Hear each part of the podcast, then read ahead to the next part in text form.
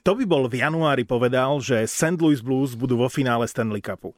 A kto by pred finále Boston St. Louis povedal, že sa bude hrať 7. zápas? Vítajte pri počúvaní ďalšieho dielu nášho podcastu Traja chlapí na pive. Nahrávame v stredu 12. júna, iba pár hodín pred rozhodujúcim 7. zápasom finálovej série Stanley Cupu, takže zatiaľ čo my vôbec netušíme, vy už zrejme pri počúvaní viete, kto získal Stanley Cup. O to zaujímavejšie to bude možno porovnať s tým, o čom budeme teraz v tejto chvíli my tu v štúdiu teoretizovať. Ja som Martin Fenčák, sú tu so mnou totálne nevyspatý Marek Matušica, ktorý sa iba nad ránom vrátil z Azerbajdžanu. Ahoj, vitaj. Ahojte. Koľko si toho naspal?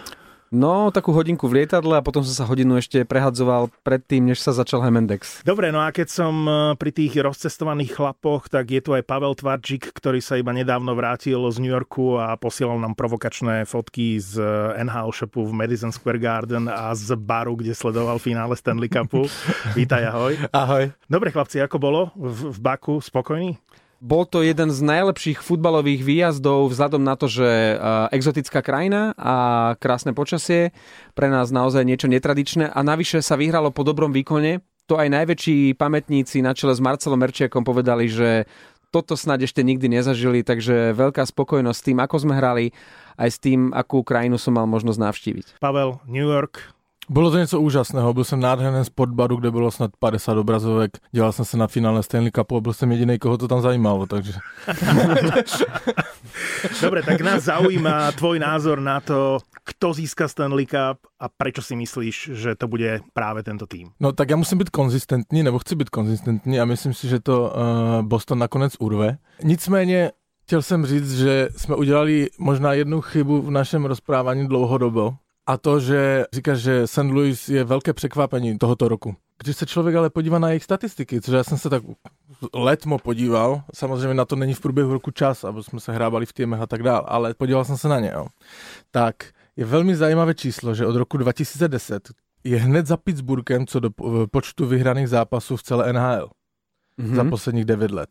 To na pr- nejvíc zápasů v NHL od 2010 vyhrál Pittsburgh a pak hned St. Louis. Což je zajímavý údaj, byli 7x 8 od 2011, 7x 8 byli v playoff.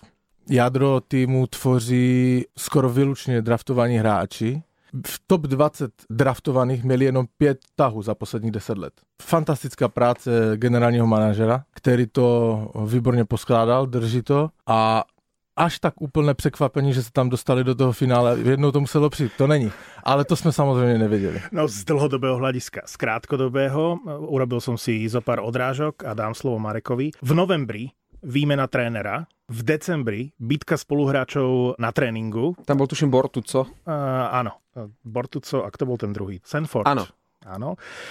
3. januára St. Louis Blues, posledný tým beznádejne v celej NHL, 5. januára povolávajú z AHL z farmy Biddingtona do brány medzi 23. januárom a 19. februárom za 28 dní vyhrali 11 zápasov za sebou. Pripomenul si mi ten január, máme kolegu Nikolasa, ktorý ráno chodí s veľkým hokejovým baglom do práce, po rannom tréningu, po rannom zápase a vždy má na hlave takú tú tmavo-žltú šiltovku St. Louis a vedel som, že mu fandí No a v januári, keď boli bluesmeni naozaj na chvoste celé NHL, hovorím, daj to dole. A potom napokon postupovali, postupovali, hovorím, môžeš si to nechať. Takže Nikolás je e, z Rádia Express naozaj verný fanúšik, ktorý veril aj v tom čase, že to ešte bluesmeni môžu dotiahnuť ďaleko, ale neviem, či až tak ďaleko ako teraz. No dobrá, tvoj tip? Ja sa stále neviem rozhodnúť. Ja tak lavírujem, komu vlastne držím, pretože fandím samozrejme našim som veľký fanúšik Jara Haláka, ktorý síce nechytá, ale je to Boston, je tam Zdenochára, veľká story. Bolo by úžasné práve pre ten príbeh, keby to vyšlo Bostonu, ale aj St. Louis je veľký príbeh a ľudia milujú príbehy a nielen v zámori. Je mi veľmi sympatický kapitán Pietrangelo, momentálne asi najlepší obranca v zámori. Pre mňa je blues uh, obrovský príbeh eh, z toho pohľadu, že sa nikdy nepodaril tomuto týmu taký úspech v časoch, keď mali hráčov ako Curtis Joseph v bránke, All McKinnis v obrane, Brad Hall v útoku. potom neskôr už v tej novšej ére, ako spomínal Pavel Dag Armstronga, ktorý tam robil rôzne výmeny a rozšády. Nikdy to nedotiahli tak ďaleko, ani keď mali naozaj nadúpaný tým ešte s TJ Oshim a Polom Šťastným naozaj miláčika domácich Oušiho vymenil, pretože musel. Pol šťastný tiež odišiel a pritom je vlastne rezident e, v St. Louis. Ani vtedy to nevyšlo. Teraz, keď ten tým možno nie je až taký silný, čo sa týka mien, napríklad e, Šved Sten už zostarol, nie je to ten líder, ale hrá poctivo vo štvrtom útoku. Teraz to práve dotiahli do finále, takže fascinujú ma oba príbehy. Najprv som myslel, že už to bluesmeni dotiahnu doma a teraz si myslím, o trošku väčšie šance majú e, Bruins, pretože majú výhodu domáceho ľadu v 7. zápase. Finálová séria je ako na hojdačke. Po prvom zápase som bol absolútne presvedčený o tom, že tá séria bude na 4, maximálne 5 zápasov pre Boston. Ten prvý zápas vyzeral, že tam je rozdiel triedy. Potvrdzujem, prišiel si do práce, hovoríš, to je až príliš jednoznačné, ale toto si hovoril aj pri San Jose. Pamätáš si? Áno. Ale já nevím, jestli s tebou souhlasím, že to bylo jeden tým na ledě. Já si myslím, že tam je domi, velmi dominantní Tukaras, který to tam uh, chytá. A třeba ten poslední zápas, co vyhráli 5-1, to až tak jednoznačně nebylo, ale Tuka chytil v podstatě 5-6 gólů. A včetně toho gólu, který byl, ale to už bylo bohužel asi pár milimetrů za lajnou, ale já nejsem si jistý, jestli to je úplně tak dominantní, mm, jak si říkal, že byl jeden tým na lede. Mne to tak pripadalo a ukázalo sa to hneď v druhom zápase, že ako náhle Binnington zachytá, lebo zdalo sa mi, že stráca to čaro. E, dokonca v prvom zápase mi pripadal ako brankár z AHL, taký ten štandardný náhradný brankár. A potom prišiel druhý zápas, ktorý v podstate on vychytal tá prvá tretina, kde on podržal ten tým a dal šancu Blues vlastne vyhrať v tom druhom zápase, hovorím si, OK, tak, e, tak to je zase Binnington, ktorého poznáme. A opäť prišiel zápas, kde to bolo koľko 2-7, doma dostal uh, lacné góly, čiže preto hovorím ako na hojdačke. A piatý zápas opäť vychytal? Tak.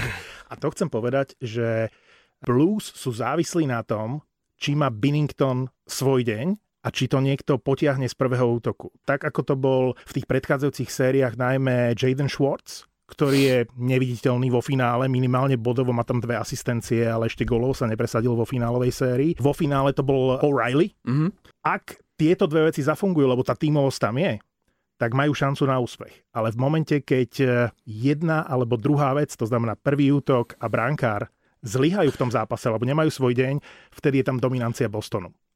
To platí podle mě i o, o Bostonu, protože, abych si ty zápasy nepopletl teraz, ale mm, v, tuším v, v pátém zápase pustil Tukaras dost lacinej gol jeden pod rukou, jestli si pamatujete. A taky můžeme, můžeme říct, že jim nezachytal najednou jo, a že kvůli tomu prohráli. Takže že tam je podle mě rozhodující faktor toho golmana, jak on, jak on zachytá v tom finále. To je, a prvého útoku. A to isté platí aj pre Boston. No. Keď sme pri prvom útoku Bostonu, tak eh, chcem vyzdvihnúť, a to je naozaj veľké vyznamenanie, ak najväčší hejter Bostonu na Slovensku. To si ty? To som ja od roku 2011. Počkej, Počkej Bostonu, a my alebo... spolu chodíme na pivo? Ja, ja, ja. Končím. Počkej, ty si hejter Bostonu alebo Maršanda? To sa teraz priznaj. Aj, aj. Víš, co by bylo, kdyby Marchand vytradovali do Vancouveru? uh, Tam ho nevytradujú.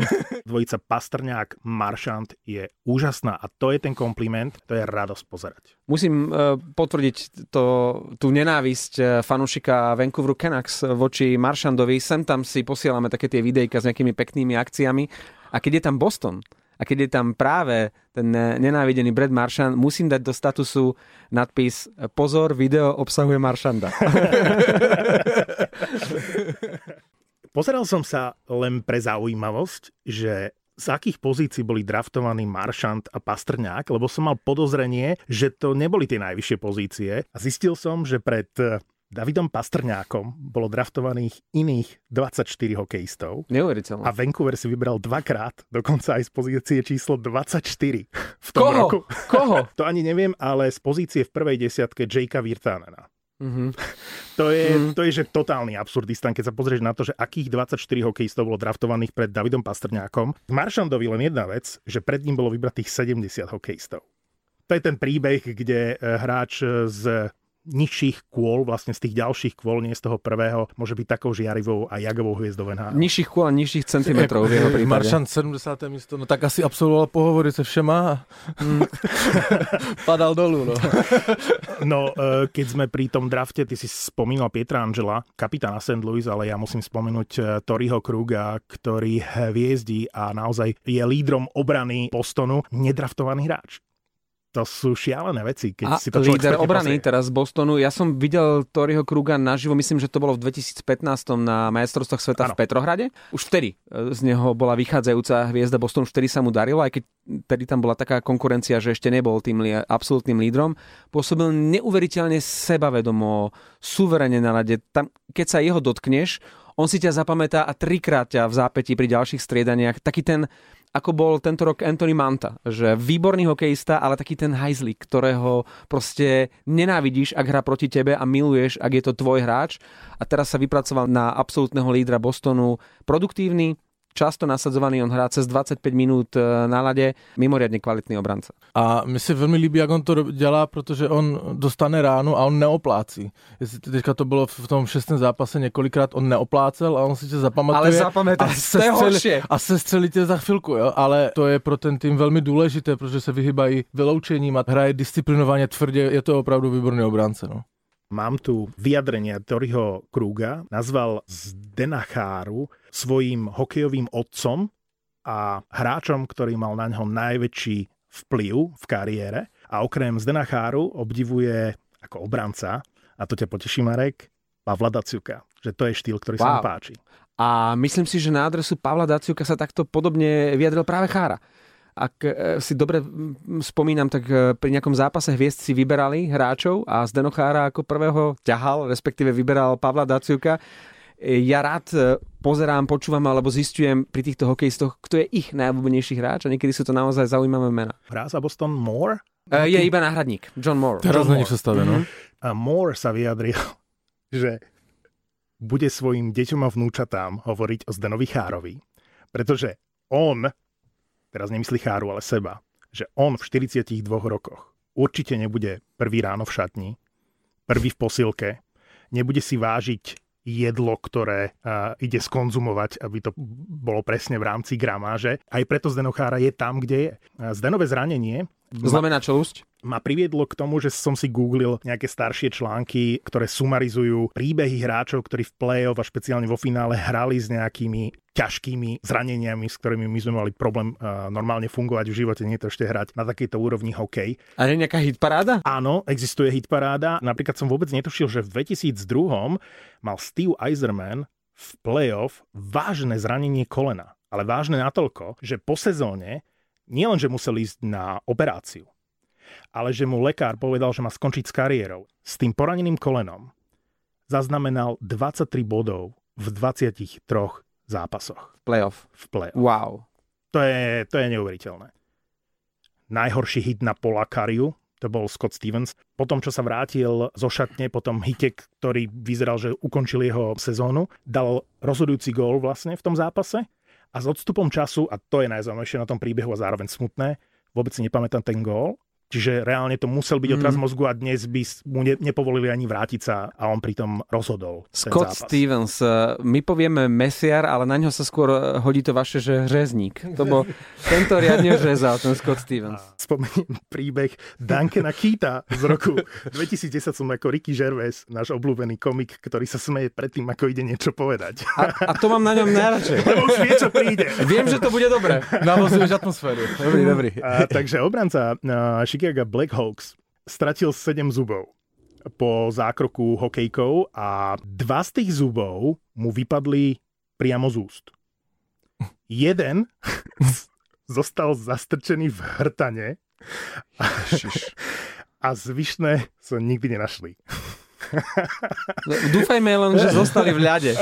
ale, ale že čo musel urobiť tou hokejkou, že takýmto spôsobom prídeš o 7 zubov, samozrejme vrátiš sa do zápasu. To, akože o tom sa čo to musela byť za bolesť. Ale vieme približne, čo momentálne zažíva Denochára, ktorý má zadruotovanú čelusť a nielen, že s tým hrá, a nielen, že najprv komunikoval s novinármi písomne. On už si dovolil prísť aj na oficiálnu tlačovku. Možno ste videli tie zábery s Tukom Raskom, kde si Rask zakrýval tvár po tých e, otázkach, že ako vlastne môže jesť. V princípe smiešná, ale legitímna novinárska otázka. A ten Zdeno naozaj takýmto štýlom dokázal ešte aj rozprávať a odpovedať na otázky. Je to veľký pán. Ja mám ešte pre vás jednu otázku. Ja som rozmýšľal nad tým, e, keď e, či už vyhra Boston alebo St. Louis, kto bude víťazom Conn Smythe Trophy pre najužitočnejšieho hráča playoff. A nejak tak automaticky hneď moja prvá voľba bol bez ohľadu na to, kto vyhrá, napríklad aj Boston, že by to mal byť brankár St. Louis Bennington.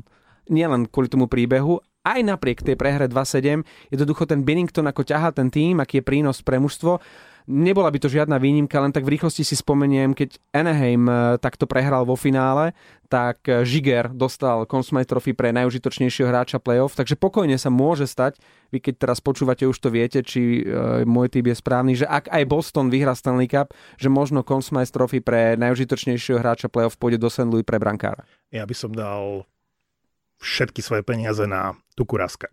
Pre mňa je Tukarask v playoff ten brankár, ktorý rozhoduje pre, pre Boston. A je konzistentný na rozdiel od Binningtona, ale ten príbeh samozrejme Binningtona je veľmi zaujímavý. Neráta iba finále, ráta aj celé playoff, Martin. Rátam celé playoff. Pre mňa je Tuka Rask eh, veľkým prekvapením playoff. Pavle? Já se přikloním na Martinovú stranu. Ja si taky myslím, že Tuka Rask je ten, ten, ktorý to získa. Tiež dáva všetky peniaze? Stačí, keď dáš tu nejakú hokejku. tak to sú všetky peniaze. uh, dobre, čiže Boston. Uh, Boston. Boston. Ja by som si tak prijal, aby to vyhralo St. Louis. Nech mi prepáči Zdeno Chára. Ako uh, to býva v tých talentových súťažiach, že trikrát Boston. Uh, Nie? Trikrát Boston. Trikrát Boston. Podľa mňa to bude jak 2011. Patrick Bergeron rozhodne. Uh, no, smutné spomienky 2011, práve preto to Ja som to práve kvôli tebe ešte jednou Áno, že, že, že, že prajem to St. Louis z toho dôvodu. Ak budete počuť skladbu Gloria, tak to vyhrali bluesmeni. Inak toto je vážny highlight, ďalší. Keď si podávajú ruky po zápase a ozýva sa... Počúvate, ale teďka ste mi sa... Dejme přesný výsledek a vypadáme jako úplní uh, trotli, když se netrefíme. No jedi... Úplně přesný výsledek na finále Stanley Cupu posledních sedmi zápas a kdo bude nejdál od správného výsledku platit další pivo. Ja začnu. 3-1 Boston vyhraje. 4-2 Boston.